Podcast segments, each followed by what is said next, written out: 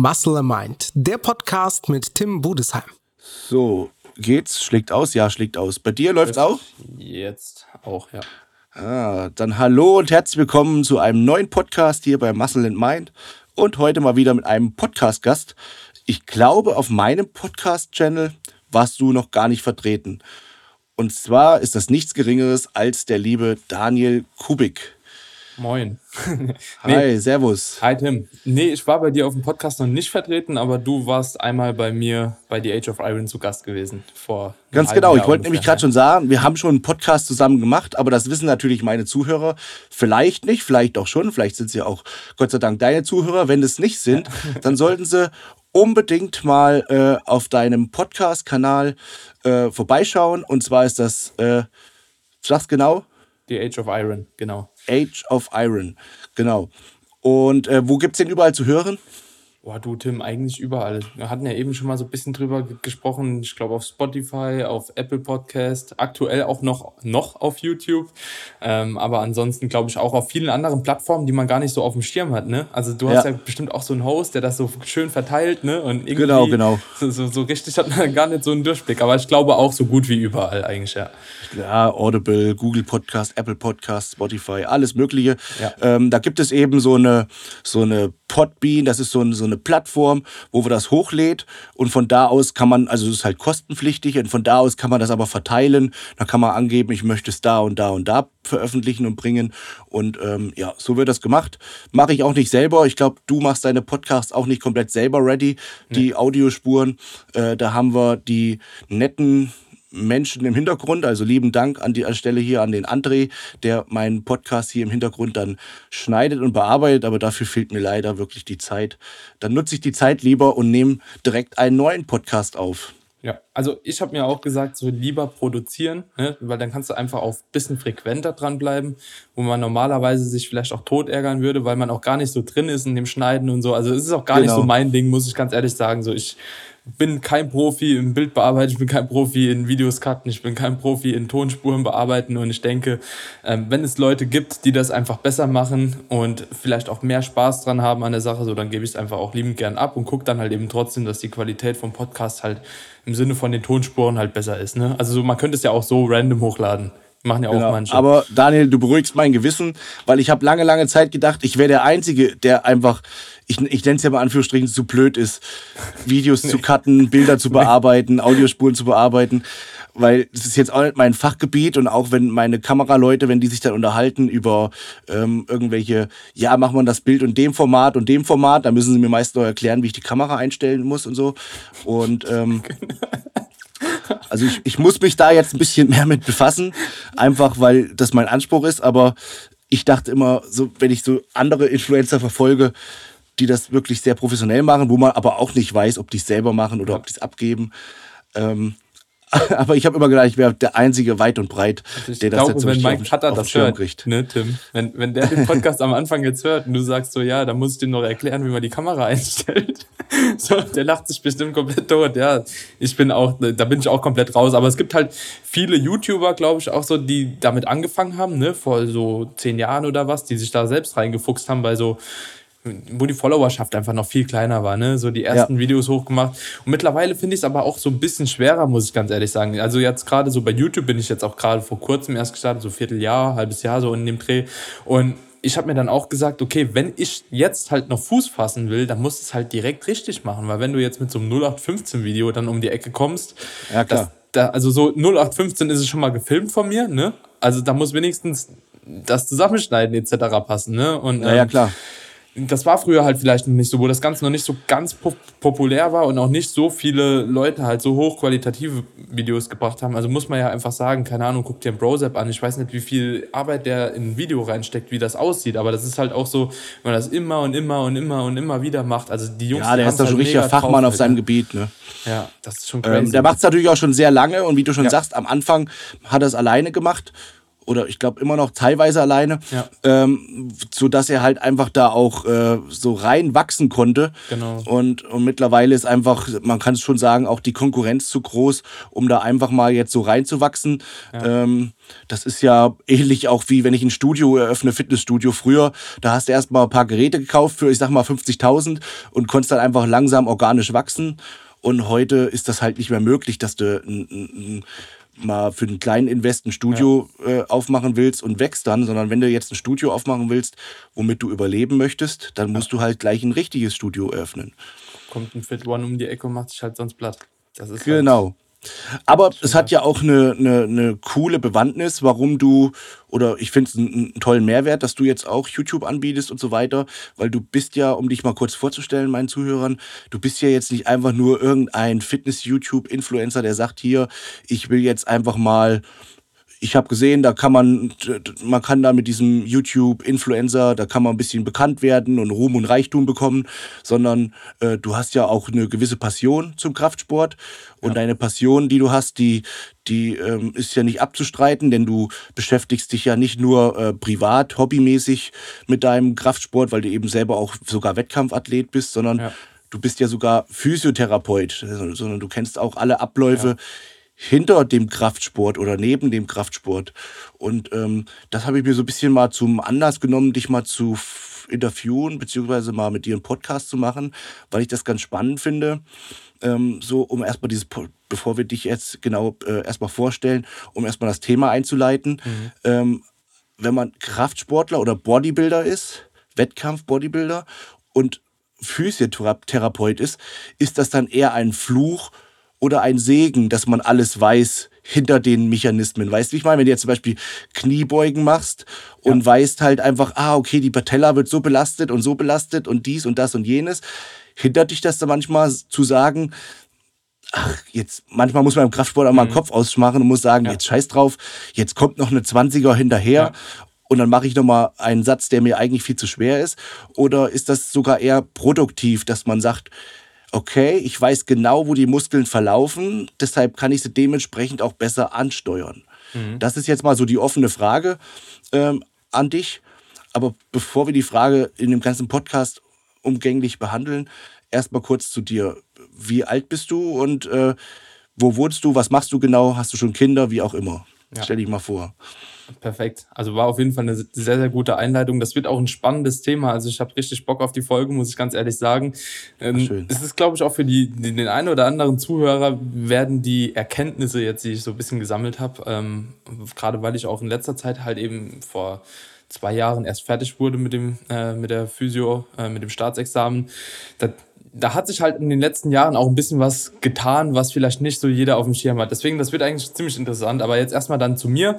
Ja, ich bin der Daniel, Daniel Kubik, ich bin 24 Jahre alt, komme aus Rheinland-Pfalz in der Nähe von Mainz, Bad Kreuznach, falls jemandem das was sagt, wahrscheinlich eher weniger. Aber ähm, ja, kleiner 50.000 Einwohner Ort, sage ich mal. Und ja, bin jetzt mittlerweile schon knapp zehn Jahre im Kraftsport tätig. Also bin im Natural Bodybuilding unterwegs. Das bedeutet, ähm, ja, ich werde wahrscheinlich nie so groß und stark wie der Tim werden, aber ich gebe auf jeden Fall mein Bestes, dass ich wenigstens einigermaßen trotzdem vorankomme. Ähm, ja, bin aktuell mit ähm, ja, 88 Kilo auf 1,73 Meter unterwegs. Ähm, gar nicht mal so, ähm, ja, es sieht wesentlich schwerer aus, auf jeden Fall. Das ist halt immer das, das, das Trügerische im Internet, ne? Deswegen bekommt man auch immer so diese Stoffanschuldigungen. Daniel, du bist so on, ne? Ah ja, gut, wenn du mich halt eben neben dich stellst, so, ne, dann wiege ich halt einfach mal 30 Kilo weniger, oder? So, das, dann sieht man erstmal so die, die, die Unterschiede. Ähm, ja, aber auf jeden Fall habe ich mich wirklich so dem Sport gewidmet, mein Leben dem Sport gewidmet. Jetzt seit zwei Jahren bin ich auch nicht mehr aktiv als Physiotherapeut unterwegs, sondern ähm, bin jetzt wirklich nur noch Bodybuilding-Coach auch. Also ich habe mich halt wirklich auf diese Naturalszene ähm, spezialisiert und ähm, arbeite jetzt primär mit Athleten zusammen, die auch schon so drei bis vier Jahre Trainingserfahrung haben, dass die schon ein gewisses Grund-Know-how haben und ich versuche die halt eben so von, ja, sage ich mal, von 70 Prozent auf 100 Prozent dann zu bringen. Also so noch so mhm. das, was ich vielleicht noch ein bisschen tiefgründiger weiß, wie die meisten anderen, denen das halt eben dann auch nochmal mitzugeben, weil wie gesagt, ich beschäftige mich halt eigentlich wirklich Tag ein, Tag aus mit dem Thema, habe jetzt auch so Pi mal Daumen 30 Klienten dauerhaft, ähm, die ich betreue wöchentlich. Und ja, trotzdem natürlich konnte ich von der Physiotherapie extrem Gebrauch machen, jetzt auch als Coach. Das ist natürlich sehr, sehr cool, wenn man halt eben weiß, wie alles funktioniert, auch hinter den Kulissen, wie du schon eben gesagt hast. Ähm, und natürlich, man kann das Ganze auch ziemlich cool anwenden, muss ich sagen, jetzt auch so in dem Bereich, weil ich halt eben, wenn ein Klient von mir zum Beispiel eine Verletzung hat, dann natürlich auch schon mal so die Erstmaßnahmen weiß, wie man halt eben rangehen kann und mhm. mit denen auch ganz anders arbeiten kann. Das bedeutet, ähm, gerade wenn du weißt, wir sind Bodybuilding, dann hat man natürlich auch verschiedene Möglichkeiten, eine Verletzung zu umgehen und ich muss sagen, so bevor jemand dann quasi von meinen Leuten zum Physiotherapeut geht, hat er eigentlich schon alle wichtigen Stellschrauben hinsichtlich Training gesetzt und muss sich das dann nicht von einem Physiotherapeuten beraten lassen, der halt gar keinen Bezug zum Kraftsport hat. So, das ist halt eben schon ziemlich cool, so in dem äh, Bereich dann auch ja mal tätig gewesen zu sein. Aber jo, so viel zu mir. Cool auf jeden Fall. Äh, coole Einleitung oder coole Vorstellung. Ähm, ich finde, das macht äh, ja, richtig neugierig da zuzuhören, was du, was du bisher alles schon geleistet und gemacht hast, weil gut, ich ich, wir kennen uns jetzt schon ein bisschen länger und ich ja. äh, kenne deinen Weg, deinen Bodybuilding-Weg. Auf jeden Fall unbedingt mal bei ihm auf Instagram vorbeischauen oder auf okay. seinem YouTube-Kanal einfach mal anschauen, die Bilder, damit man sich auch ein Bild machen kann. Also er ist ein Athlet, der wirklich eine sehr, sehr schöne Struktur hat, eine schöne Muskelstruktur hat. Das sieht einfach äh, sehr, sehr gut aus und bei so einem Athlet, da, da, finde ich es immer total schade, dass er nicht so richtig im Bodybuilding so richtig mhm. groß und massiv wird und richtig voranschreitet. Aber das hat ja auch alles seine Gründe und das soll jetzt auch nicht ja. so differenzierend klingen. Ähm, viele machen immer so Differenzierungen. Na, das sind die Netties und das sind die Stoffis oder das sind Ganz die schlimm. GmbF und das sind, ja. also mittlerweile, denke ich mal, sind wir ein gesamtes Ganzes und so muss man das auch sehen. Ähm, aber was ich schon beobachtet habe, und das habe ich auch schon ein paar Mal zugegeben oder was heißt zugegeben, festgestellt und wiedergegeben, dass sich viele Naturalathleten einfach von Tag 1 an mehr, noch mehr mit sich und dem beschäftigen, wie man auf natürlichen Basisen, auf, auf Umwegen noch besser werden kann. Also wie, wie man manche Sachen noch optimiere, äh, op, noch mehr optimieren kann und verbessern kann, um besser zu werden. Mhm. Ähm, man muss ein bisschen aufpassen, wie man es ausdrückt. Deswegen ja. rate ich auch ein bisschen in Stottern. Weil oft unterstützte Athleten, die machen sich um manche Dinge, die halt auch wichtig sind, womit man auch optimieren könnte, weniger Gedanken und machen sich dafür aber dann mehr Gedanken um andere Dinge. Naja, dann könnte ich ja noch dies und mhm. noch das dazu nehmen und dann läuft es schon. Ähm, wo, wobei jetzt äh, das für euch gar keine Option ist, irgendwelche ähm, körperlichen Einschränkungen auszugleichen durch irgendwelche Medikamenteneinsatz, so dass ihr einfach gezwungen seid. Mhm. Jetzt rede ich schon im Ihr-Form, das ist nicht gut, ja, ja, aber, aber du weißt, wie ich meine, ja, dass man einfach als, als Naturalathlet absolut gezwungen ist, sich mit den Gegebenheiten, die man hat, auseinanderzusetzen ja. und die zu optimieren. Ja. Ich, ich finde das ganz geil. Du bist ja beim Stefan Kienzle, ne? Genau, Aktuell, genau. Oder? Ja. Und genau. ich finde, der Stefan, der hat da eine richtig geile Betrachtungsweise zu. Ich habe letztens mal einen Podcast gehört, da hat der Stefan auch gesagt, so, ja gut, ähm, nur die, der, der Stoff, die Gummibärchen, die bringen dich auch nicht weiter. So, der sagt halt eben, so wenn, du, wenn du halt selbst nicht schon weißt, was du machst und wenn du nicht schon eine gute Grundvoraussetzung hast und auch vorher schon gut gearbeitet hast, dann wird dir das Ganze halt auch nichts bringen. Und das ist halt auch so das, was ich beobachte. Und das ist wahrscheinlich auch, warum so eine, so eine Grenze irgendwo auch so gezogen wird, die so aggressiv ist, finde ich. Weil viele Leute halt ähm, irgendwo auch unterstützt unterwegs sind, aber vielleicht einfach nicht diese Arbeit leisten wollen, die andere leisten, auch ähm, die nicht unterstützt sind. Ne? Und dann halt eben darauf gefeuert wird, so ja, die müssen ja nachhelfen, bla bla bla, aber die leisten halt die Grundarbeit nicht. Weil ne, du kannst so viel Gummibärchen ja. futtern, wie du willst, wenn du halt eben das, das Basic-Programm nicht durchziehst und das Gesetz Klar, logisch. Hast, ja gut, dann ja, dann wird halt verloren. Ja. Genau. Aber jetzt war die, die ist immer ein bisschen abgeschwiffen, war aber, war aber ganz gut. Die Frage dahin, du hast ja eben schon gesagt, wenn du Leute coachst, dass du es ganz cool findest, als Physiotherapeut auch äh, hinter die Kulissen zu schauen. Aber wenn du jetzt ja. auf dein eigenes Training schaust, es ist ja einfach so, und ähm, da gibt's ja auch immer viele Diskussionen, dass man sehr, sehr sauber trainieren muss, aber nicht, nicht so richtig schwer, mhm. sondern lieber Technik vor allem.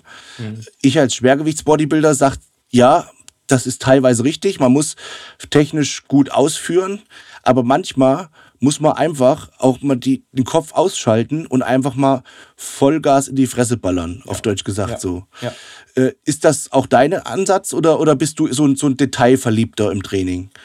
Also ich denke, mit meiner Antwort, da, da bin ich mir eigentlich schon ziemlich sicher, dass wir ungefähr auch gleich eingestellt sind. Also ich glaube, erstens kommt es halt eben ganz, ganz spezifisch auf die Übung an. So, das ist der gr grundlegende Baustock eigentlich so. Also, dass du vielleicht ein Squat da ein bisschen mehr aufpassen solltest oder bei einem Deadlift, weil die Verletzungsgefahr einfach deutlich, deutlich höher ist, ähm, als zum Beispiel bei einem Bizep Curl, das ist, denke ich, klar. So, und da wird man auch nicht drüber streiten können, gerade auch als Profi-Bodybuilder, man will sich halt eben ja auch nicht verletzen, weil eine Verletzung wirft dich halt genau. eben lange zurück. Und das ist eigentlich das Schlimmste, ja. was dir passieren kann. So. Dementsprechend ist es da auf jeden Fall für mich sehr, sehr wichtig gewesen, dass ich, nachdem ich die Ausbildung gemacht habe, tatsächlich wurde das auch mehr, ähm, dass ich wirklich noch mal ein bisschen mehr darauf geachtet habe, dass bei Grundübungen, ob das jetzt ein Romanian Deadlift ist, ob das ein äh, normaler Deadlift ist, ob das ein Squat ist und so weiter und so fort, dass ich da halt einfach ein bisschen mehr aufpasse. Auch beim Bankdrücken ähm, mache ich kein Touch and Go mehr, sondern äh, arbeite da wirklich so ein bisschen primär mit einer kurzen Pause unten, die muss auch nicht ewig lang sein, das muss man nicht so ultimativ ver, verschmücken, aber da versuche ich halt eben auch die Sehnenspannung einfach ein bisschen rauszunehmen, so, weil gerade Schulter bei mir auch ein bisschen anfällig ist, das habe ich über die Jahre halt auch gemerkt, aber ansonsten bin ich da eigentlich schon ziemlich bei dir, so eine ne Fly-Variante am Kabel etc., da kannst du ballern halt, ne, und selbst wenn du da halt eben nicht mehr voll in die Kontraktion kommst, dann kannst du halt eben trotzdem noch zwei machen, so, und es wird dir halt eben nicht schaden, ne, genauso mhm. auch bei einem Trizep-Strecken oder beim Bizep, da geht ja auch keine krasse Ermüdung einher, wenn du mal einen Satz irgendwie ja, zwei Reps über das Muskelversagen machst. Das, ist, das, das wird nicht so problematisch sein. Das wird auch für deine äh, Sehnen und Bänder nicht so problematisch sein. Weil man mhm. muss sich da immer nochmal vor Augen führen. Erstens, ähm, was ist überhaupt schädlich für Sehnen und Bänder, beziehungsweise für alle passiven Strukturen, egal ob das jetzt auch ähm, Gelenke etc. sind, das ist prinzipiell immer das Volumen und immer die Intensität. Also auch hier kann man keine Untergliederung äh, machen. Du kannst nicht sagen, nur Volumen ist schädlich oder nur Intensität ist schädlich. Das ist eben nicht so, sondern es ist immer ein Zusammenspiel. Tendenziell, wenn man das Ganze betrachtet, ist Volumen anfälliger. Das ist jetzt auch eher für die Leute, die einen höherfrequenten Split machen, äh, vielleicht interessant. Also sprich alles so ab Push-Pull-Legs, also so ab dreimal pro, äh, zweimal pro Woche eine Muskelgruppe trainieren. Ab da wird das vielleicht ein bisschen interessanter, weil du natürlich auch gewisse Bewegungsmuster immer wieder machst. Gerade auch so, wir hatten jetzt letztes Mal auch bei mir im Podcast über OKUK gesprochen, wenn halt eben jemand dreimal die Woche squattet, das wird halt eine andere Auswirkung auf die Gelenke haben, wie wenn du einmal halt eben schwer trainierst. So. Also OKUK, um das zu, äh, zu übersetzen, wir sind, wir sind nicht im Dschungel, immer noch nicht, genau. sondern das ist äh, Oberkörper, Unterkörper. Ja. Genau. Und da ist es halt eben nochmal so ein bisschen anders. Also ähm, wenn man halt eben frequenter gewisse Lifts, gerade auch im Powerlifting wird das halt eben auch vermehrt interessant, ne? weil die sind halt gebunden an so Grundübungen ähm, und Bankdrücken, Kniebeuge ähm, und in Kreuzheben. Und da ist es wirklich so ein bisschen extremer, dass man da halt ein bisschen mehr mit Autoregulation auch arbeitet, sprich, dass man vielleicht nicht jede Wiederholung ans Muskelversagen macht. Da muss man ja natürlich auch auf die Technik achten, weil du brauchst halt eine gute Technik, um so effizient wie möglich zu arbeiten. Aber im Bodybuilding bei uns, wie gesagt, da ist das, ja, kann, man drüber hinwegsehen. Also ich bin keiner, der sagt so, äh, geh nie ans Muskelversagen oder halt dich immer zurück, so weil ich denke, wenn du dich ständig limitierst, sabotierst du dich auch gleichzeitig irgendwo. Ne? Ja, ja. Man muss halt wissen, bei welcher Übung das sinnig ist und bei welcher eher weniger, ne? Ja. Aber wo wir jetzt gerade beim, beim Training sind, und da fällt mir so ein bisschen, habe ich so den SEP auch im Hintergrund, den Pro-SEP, mit dem habe ich mhm. ja auch mal trainiert. Und ähm, weil wir eben auch so von dieser Differenzierung gesprochen haben, Natural Bodybuilder und Schwergewichtsbodybuilder. Ich glaube nicht, dass man pauschal auch sagen kann, wer jetzt ein guter Natural Athlet ist, ein guter Natural Bodybuilder ist, dass der auch gleichzeitig das Potenzial hätte, ein guter Schwergewichtsbodybuilder zu sein. Glaube ich auch. Also generell ist es schon so, dass ich glaube, dass der beste Bodybuilder der Welt, ich sage jetzt mal der Phil Heath, mhm. der wäre wahrscheinlich auch der beste Bodybuilder der Welt, wenn er nichts nehmen würde. Mhm. Weil der einfach so die Disziplin in Zusammenspiel mit, seinem, mit seiner Genetik und so weiter und so fort ähm, so alles einherspielt. Also ich glaube, ja. alles wäre vielleicht noch genauso, nur auf einem anderen Niveau.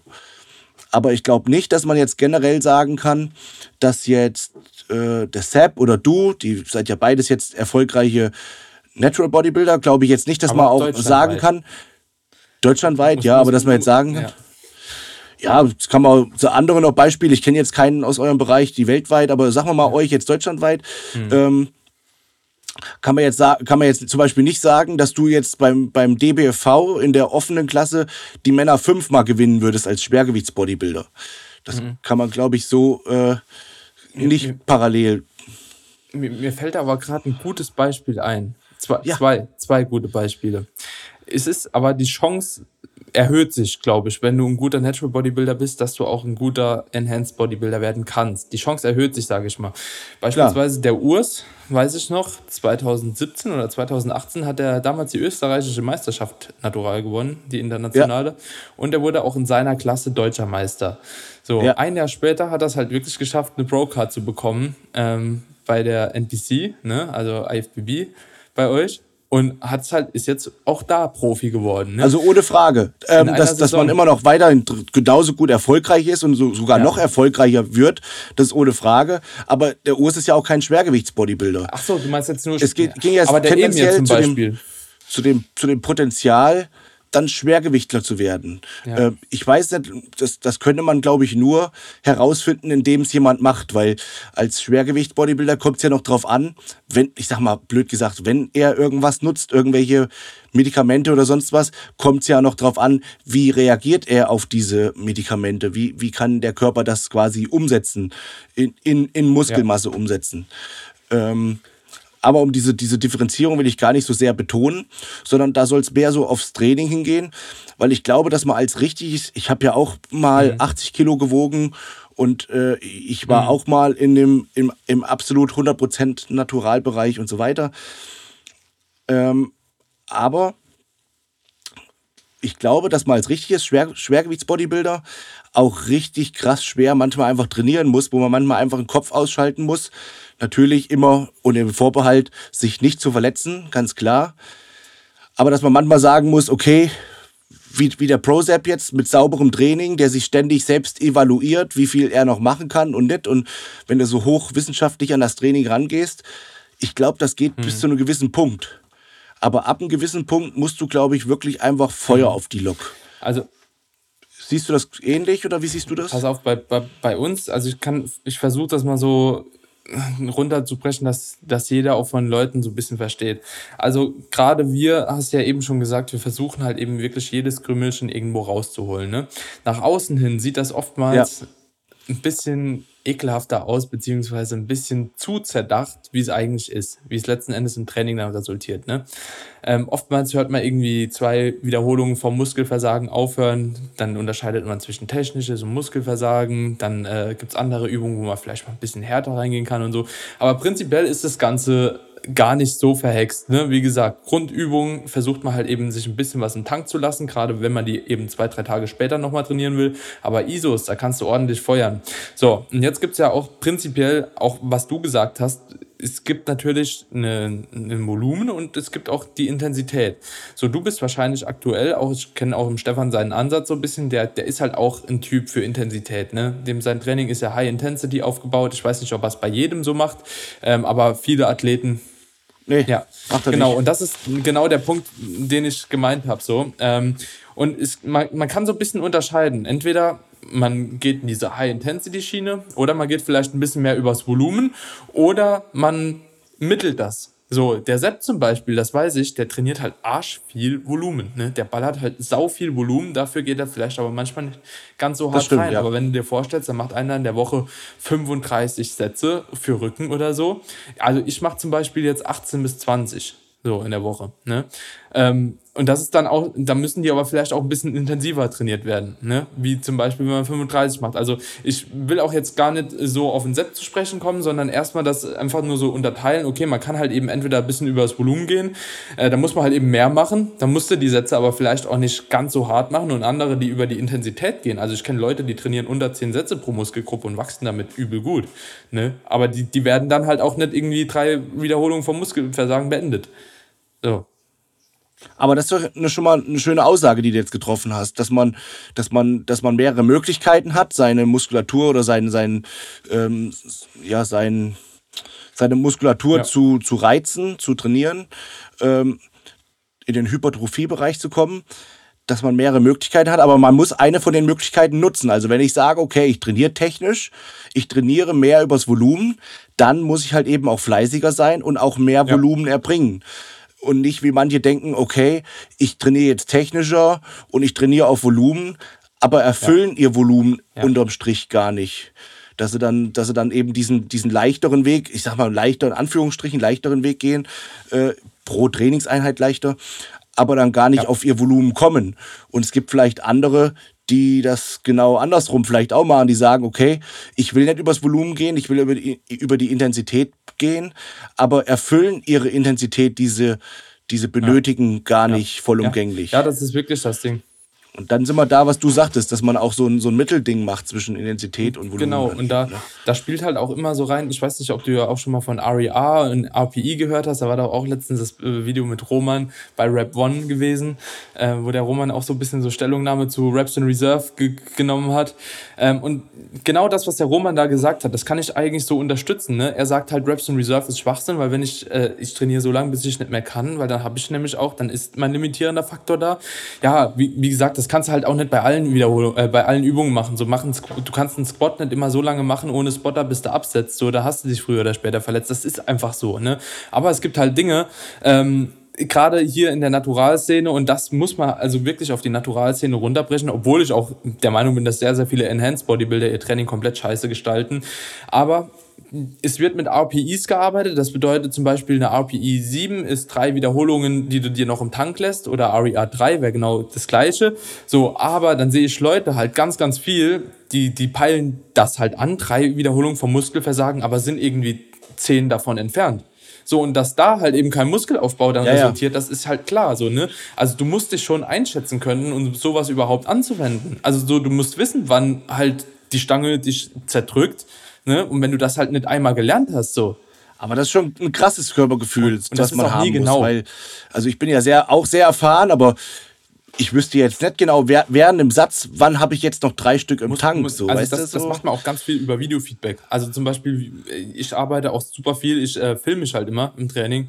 Ich filme auch echt viele Sätze und dann äh, beobachte ich danach, dann evaluiere ich, okay, ähm, ist die Stange echt schon langsamer geworden? Zum Beispiel bei einer Kniebeuge, stockt die irgendwo oder äh, läuft die noch halt gut hoch und runter, ne? So, und wenn ich da halt eben keine Reduktion von der Geschwindigkeit sehe, ah ja gut, dann war es halt noch viel zu weit vom Muskelversagen, so, dann ist der Satz nicht effektiv gewesen für dich, so, ne?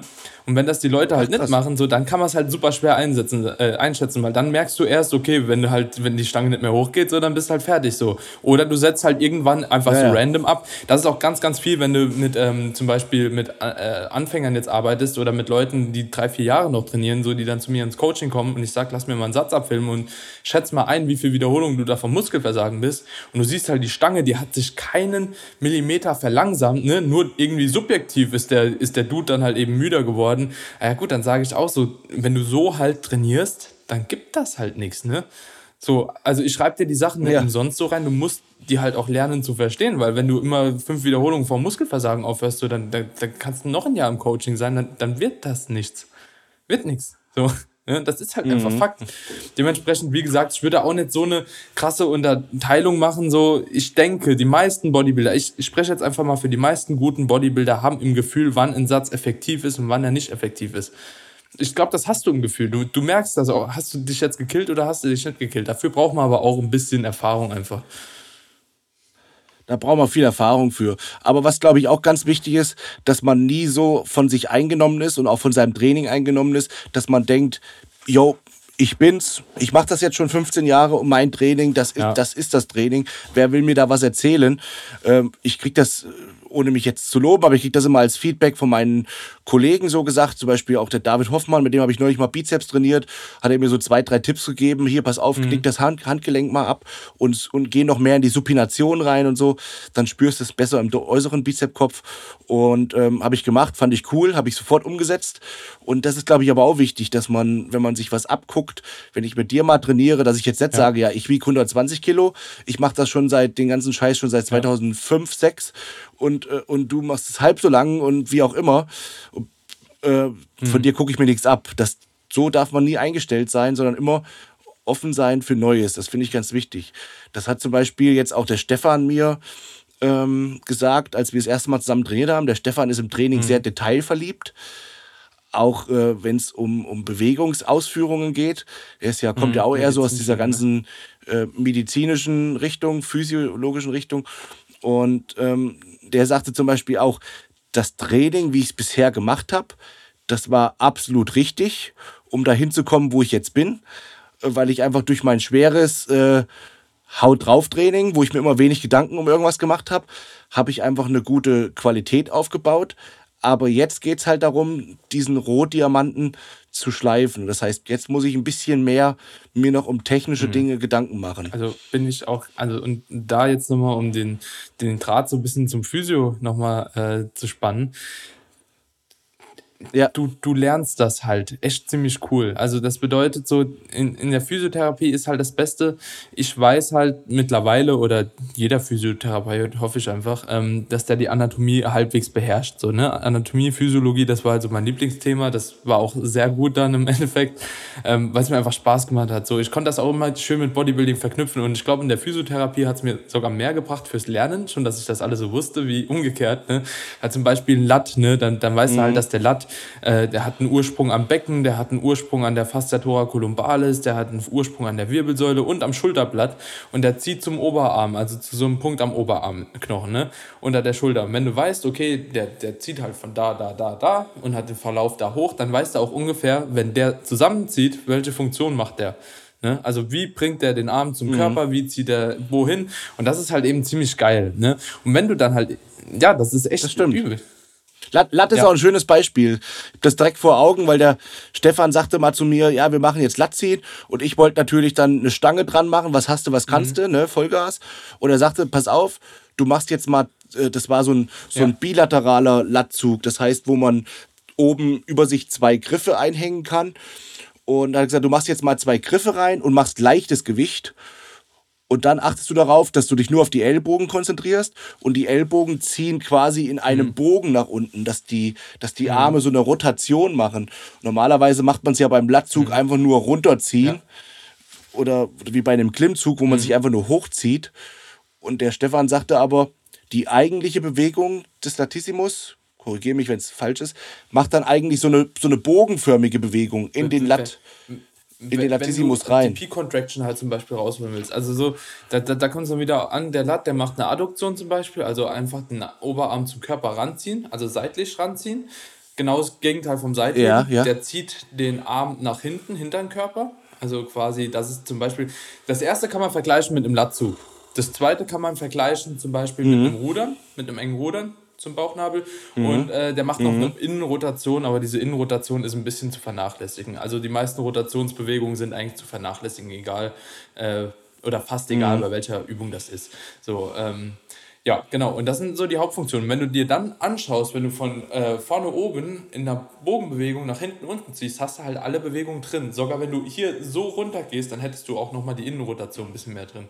Aber wie gesagt, da erreichst mhm. du halt eben so diese Peak-Contraction mehr. Ähm, und wenn du zum Beispiel bei einem Lat Pulldown, also auch beim Latzug einarmig unilateral, weiß nicht, ob du die schon mal gemacht hast, aber auch eine ziemlich geile Übung zum Beispiel an einem Trizepturm, kannst du mal so auf den Boden setzen und dann ziehst du mal den ähm, Ellbogen quasi wie beim Lat Pulldown zum Körper ran, aber gehst dann zusätzlich noch in so eine leichte Seitneigbewegung. Das bedeutet also, du drehst die Wirbelsäule nicht, sondern gehst einfach mal, bringst mal den Rippenbogen zu deinem Becken runter und du merkst halt gleichzeitig, wie der Lat sich schon anspannt. Ne? Also du bringst den Lat wirklich mhm. zum letzten Ende von deinem Ursprung. So, und kriegst da vielleicht nochmal eine Kontraktion mhm. raus. Und das ist halt eben, wenn man so Dinge halt weiß, das ist schon ziemlich cool, die kannst du ja auch echt zunutze machen. Zum Beispiel, ich habe extreme Probleme auf der linken Seite mein Lat zu spüren. Und seit ich halt eben so mit allen möglichen Tipps und Tricks da versuche zu arbeiten, dann komme ich auch langsam mal so ein bisschen rein. Ne?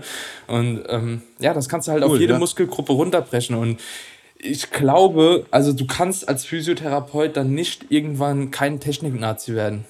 So, weil du einfach genau weißt, okay, ja. in dem und dem Bereich spannt der und der Muskel halt ein bisschen mehr, die und die Muskelfaser kannst du vielleicht tendenziell mehr trainieren, wenn du halt eben weißt du, so, du willst es vielleicht gar nicht oder, oder wie es in Realität anders aussieht. So, du, ein Beinstrecker, ein Beinstrecker, den machst du halt einfach so, ne? Also so, du streckst dein Knie, so, braucht man nicht groß verkomplizieren, aber du weißt halt, okay, die größte Ansteuerung hat beim Beinstrecker der Rectus femoris. So, das weiß halt jemand anderes nicht, ne?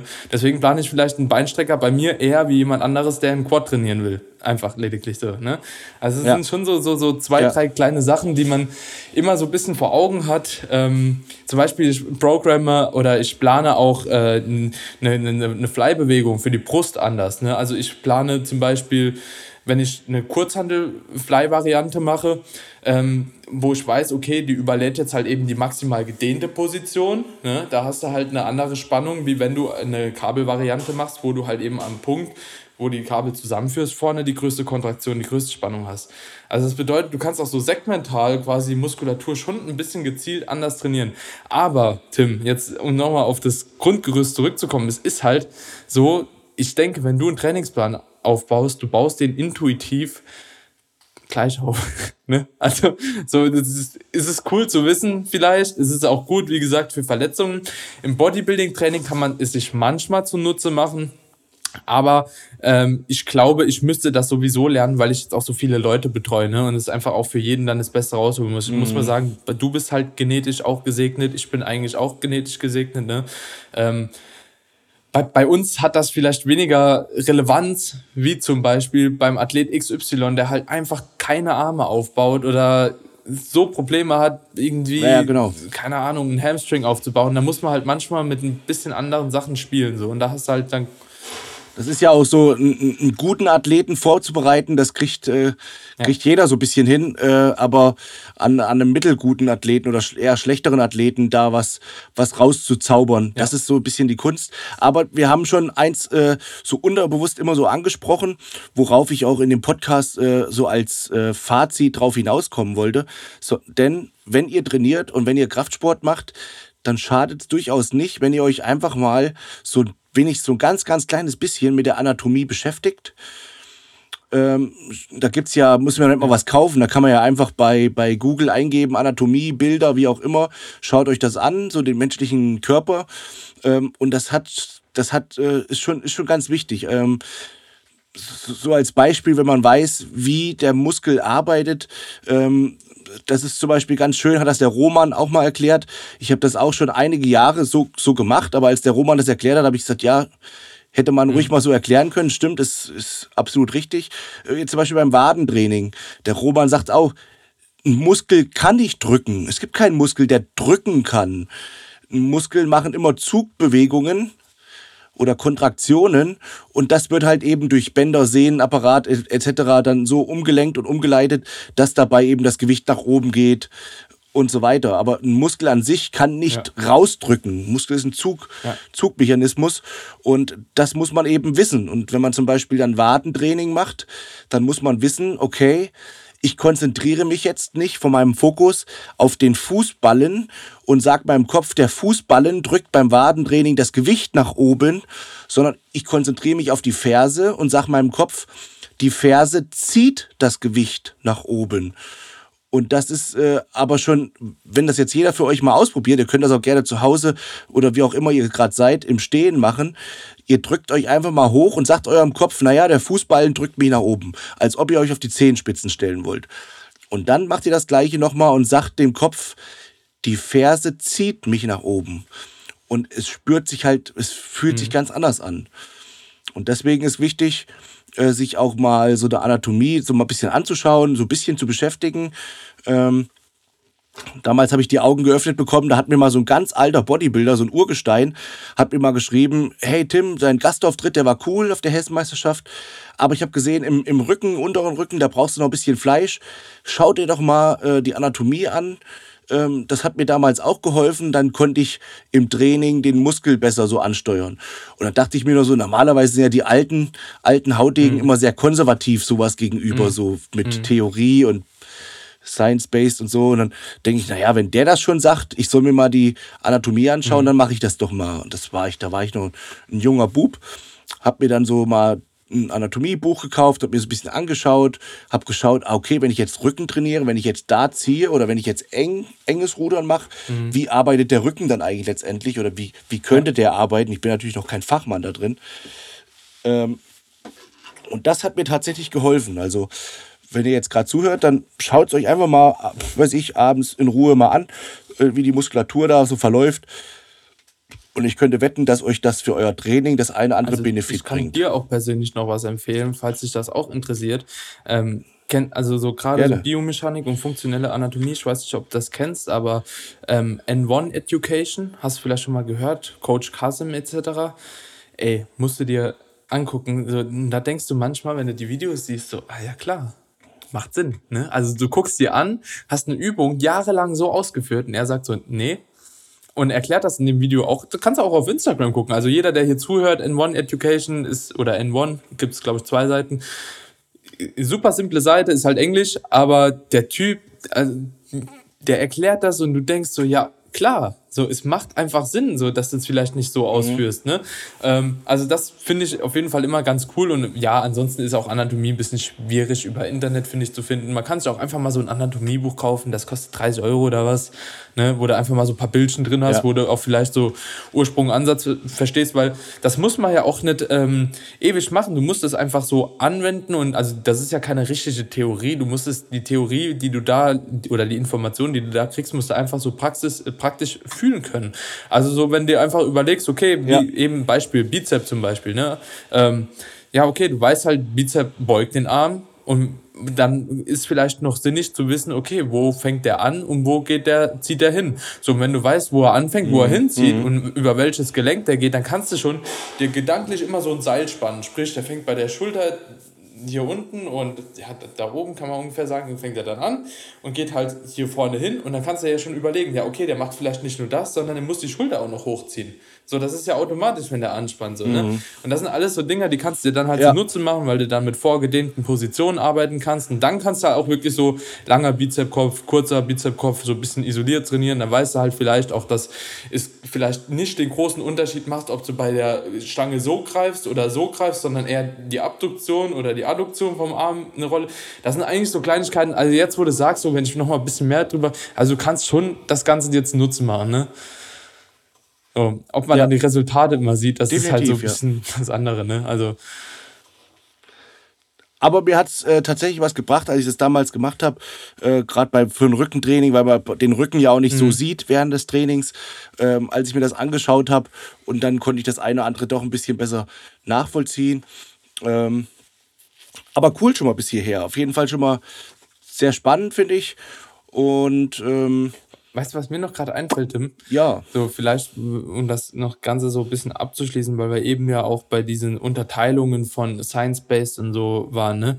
Also im Endeffekt vielleicht. Ja ich finde, vielen würde es was helfen, wenn die das gar nicht so schwarz-weiß sehen würden, ob das jetzt Science-Based ist oder ob das Pro-Science ist oder was auch immer. Weil im Endeffekt geht es doch nur darum, was praxisrelevant ist. Und ich glaube, das verstehen halt die Leute nicht. So, ne? Ja, okay, man, es gibt halt Studien, die zeigen mittlerweile, dass du halt eben keinen Proteinshake nach dem Training direkt brauchst. So, ja, die gibt's. Die gibt's 100 Prozent, das ist auch wahrscheinlich so. Aber wem schadet es denn, wenn er einen Kack-Proteinshake nach dem Training trinkt, um halt eben einfach sicher zu gehen, dass man halt eben vielleicht das Beste rausnimmt. Ne? Also warum sollte es gibt auch wahrscheinlich genauso viele Studien, die sagen, Proteinshake nach dem Training ist sinnvoll, weil die Proteinsynthese ja, nach dem das, Training angeregt Ja, weißt du, also, aber man muss ja einfach nur gucken, was ist praxisrelevant. Ah ja gut, wenn du, wenn du, wenn du heimfährst ja, und direkt und was ich dir, dachte, dir in den Magen klopfst, ah ja gut, dann wirst du wahrscheinlich das Gleiche raushaben. Aber wenn du halt eben, keine Ahnung, dann stehst du noch im Stau oder was weiß ich so und dann wärst du halt doch im Endeffekt froher gewesen, wenn du einfach deinen Shake nach dem Training geballert hättest. Weißt ja, und was ich immer sage, ist halt, man muss nach bestem Wissen und Gewissen vorgehen. Ja. Das sage ich immer wieder. Und dazu gehört eben halt auch eine gewisse Routine Safe. zu entwickeln. Ähm, bei mir ist es zum Beispiel so, ich freue mich sogar auf mein Post-Workout-Getränk. auch mein was Pre auch immer ich da trinke, ob ich mir jetzt ein leckeres. Also ich feiere das einfach. Ich, ob ich mir ein leckeres, ja. das ist für mich so ein Ablauf. Weißt du, wenn ich jetzt zum Beispiel mal irgendwo trainieren soll und ich habe jetzt mein, komplett so nichts dabei, ja. zum, zum, kein, kein, keine EAAs, kein, gar nichts so, ne? Dann, dann fühle ich mich schon so, ach scheiße, ich kann doch jetzt nicht trainieren, ich habe jetzt gar kein Agini dabei und habe jetzt gar kein, gar kein halt Post-Workout hier, ne? wie, wie soll ich das denn jetzt machen, so auf die Art? Das ist einfach, der Körper ist oder der Mensch ist ein Gewohnheitstier und da ist eben wichtig, dass man sich da ja. so Gewohnheiten äh, entwickelt und dann nach bestem Wissen und Gewissen vorgeht. Und wenn jetzt eben mein Gewissen sagt, okay, nach dem Training ist ja irgendwo logisch, habe ich die Muskeln trainiert, dann muss ich sie wieder versorgen. Die Muskelproteinsynthese habe ich irgendwo mal aufgeschnappt, die ist dabei erhöht. Also saufe ich mir jedes Mal nach dem Training ja. einen schönen Proteinshake, mache vielleicht ein paar Kohlenhydrate dazu und äh, vielleicht sogar Kreatin, weil Kreatin nach dem Training äh, oder Tank-Up, sehr ja. gut. Nee, aber ist so. Und da ja, ist nämlich also, alles drin. Weißt du, und da, da, da ist halt eben immer das Ding, egal ob das Science-Based ist oder nicht, wo unterscheidet sich denn? Also so, wo unterscheidet sich wirklich ob das jetzt Science-Based ist oder nicht. So zum Beispiel war ja auch damals so das Thema so Mahlzeitenfrequenz, Intermittent Fasting, bla bla bla. So, ne? Mittlerweile ist man ja schon wieder, okay, ess halt eben vier bis fünfmal am Tag, um die Proteinsynthese halt eben zu stimulieren. Ne? Aber wenn man das jetzt mal ganz überlegt, nochmal, eine Proteinsynthese, ne, die kannst du ja nur stimulieren, wenn die halt nochmal abgeflacht ist. Ne? Also so, die muss abflachen und dann kannst du nochmal stimulieren. Mhm. So, und dann wird das Ganze aber auch schon wieder problematisch, wenn du das halt eben so oft am Tag machst. Aber du kannst ja nicht einem Bodybuilder sagen, der halt sechsmal am Tag oder siebenmal am Tag Tag isst, weil er sein Essen auch sonst nicht reinkriegt, ne? Ja, gut, ess nur zweimal am Tag. Ja, das ist absolut nicht praxisrelevant, das geht ja. nicht. So. Du, ja, also das, so, das, wird alles so verkompliziert und die Leute suchen immer nach dem Optimum, statt halt einfach mal so, einfach mal was zu machen, auch um das durchzuziehen. So, mach doch einfach mal was. Genau, deswegen, deswegen hier der Podcast, einfach machen, einfach was durchziehen, eine gewisse Gewohnheit entwickeln und vielleicht hier und da mal was ausprobieren, offen sein, aber nicht so verunsichern lassen und dann irgendwie vor lauter Verunsicherung vielleicht gar nichts so mhm. richtig umzusetzen. Das ist eben wichtig. Äh, letzte Frage noch: Hast du den ja, Tank-Up schon probiert? Geil. Ja. Schmeckt ja, gut, lecker, ne? Muss am besten mit Eiswürfel so richtig kalt, ja. das schmeckt ja richtig gut. Und ich habe die ganze Zeit überlegt, welchem Eis der ähnlich schmeckt. Ein Kalipus, oder? Und ich war also die ganze so Zeit bei Capri-Eis. Nee, pass auf. Ich habe eins gefunden, das hat meine Mama gekauft für, für, für, für, die, für meinen Sohn hier. Und das war genau das. Das mhm. war genau der Tank-Up. Und zwar dieses Split-Eis. Ja, ja, Kennst du das ja. noch? Split, mhm. das ist nur außenrum so, so fruchtig und innen drin hat es so Vanille oder sowas. Und das schmeckt eins zu eins wie, wie mein Solero Tank-Up. ist das, oder? Nee, Solero ist was anderes. So ähnlich. Glaube ich. Ich glaube, Split ist irgendwie, ja. ich lang ja, lese oder so. Schmeckt aber auch so ähnlich, ja. nee, aber ist cool. Also ich mache mir auch von so Sachen echt ziemlich gern Gebrauch. Also muss ich sagen, ich bin auch sau faul. Also was so Kochen etc. angeht. Ich gucke, dass ich zweimal am Tag irgendwie was äh, festes Formtraining ist. Dann trinke ich davor nochmal einen Shake oder danach und dann abends nochmal. Also mir reichen auch vier Mahlzeiten, weil ich habe 3500 Kalorien. Das ist halt auch super angenehm. Das kriege ich easy in vier rein. Ähm, ja, fahr, fahr damit halt auch ziemlich gut und ich mache halt ums Training halt. Dann nehme ich ein Training noch EAAs und vor dem Training immer noch mein Pump-Supplement und nach dem Training dann halt auch. Also ich bin ja. da auch ein Fan davon. Das gehört auch für mich irgendwie so zu Bodybuilding irgendwie dazu, ne? Und so, man muss dem Bodybuilding auch nicht alles cool, nehmen, ja. finde ich. Also so, ich finde das auch gar nicht richtig, das immer so anzufechten. Also man muss auch sagen, ich habe auch schon anders drüber gedacht, ne? Also so, wo das Ganze kam, man hat halt gedacht, so ja, Natural Bodybuilder müssen so und die anderen müssen so. Und da habe ich auch schon eine Zeit lang, weißt du, wo man halt eben auch noch nicht so die Erfahrung gemacht hat und vielleicht auch ja noch zu neu in dem Sport war, weißt du, habe ich dann auch gedacht, ja, nee, das andere funktioniert dann nicht, das ist nicht gut und so. Aber ich habe nie halt so über den Tellerrand hinaus halt eben geschaut. Und jetzt muss ich wieder sagen, ich bin halt ja. nochmal genau da, wo ich vor vier Jahren halt auch war. also so, bevor ja. ich angefangen habe mit diesem Schwarz-Weiß-Denken so. Ja. Also man korrigiert sich ja auch irgendwie immer nochmal. Genau. So ist das. Und man eben voneinander, man kann auch voneinander profitieren, man kann sich voneinander was Sachen abschauen. Und äh, deswegen freue ich mich ganz sehr, wenn wir zwei es mal schaffen, ein kleines Workout zusammen zu machen. Das könnt ihr dann wahrscheinlich bei YouTube sehen, wenn wir es mal hinkriegen. Aber so weit wohnst du ja von ja. mir, glaube ich, gar nicht entfernt. Deswegen bist du schon mal in meinen äh, Privattrainingsräumlichkeiten. Ähm, da mache ich demnächst beim Podcast drüber, über das ganze Thema äh, bist du recht, recht herzlich schon mal eingeladen. Das wird wahrscheinlich diese Woche, wird es vielleicht sogar fertig werden, meine privaten Trainingsräumlichkeiten. Ähm, ja, vorher, bevor es fertig wird, muss ich noch ein bisschen was darin arbeiten. Da mache ich nämlich jetzt mhm. gleich weiter. Deswegen sage ich an der Stelle schon mal ganz, ganz lieben Dank für deine Zeit, Daniel. Und ähm, ich hoffe, wenn wir mal wieder ein spannendes Thema finden auf meinem oder auf deinem Podcast-Channel, dann, dass wir mal wieder zusammenfinden über die Themen kann man, glaube ich, immer reden. Ne? wird, wird einfach, ja, wird gern gehört, aber macht auch mir extrem viel Spaß. Also hat ja, mich wirklich Dito. gefreut, hier gewesen zu sein. Und ja, finden wir safe. Cool. Bin ich mir sicher. Ähm, noch ganz kurz, wie heißt du bei Instagram? Ähm, Daniel KBK unterstrich. Daniel KBK unterstrich. Da ja. könnt ihr ihn finden. Also bis dahin. Perfekt. Ciao, ciao. Danke, Tim. Ciao, ciao.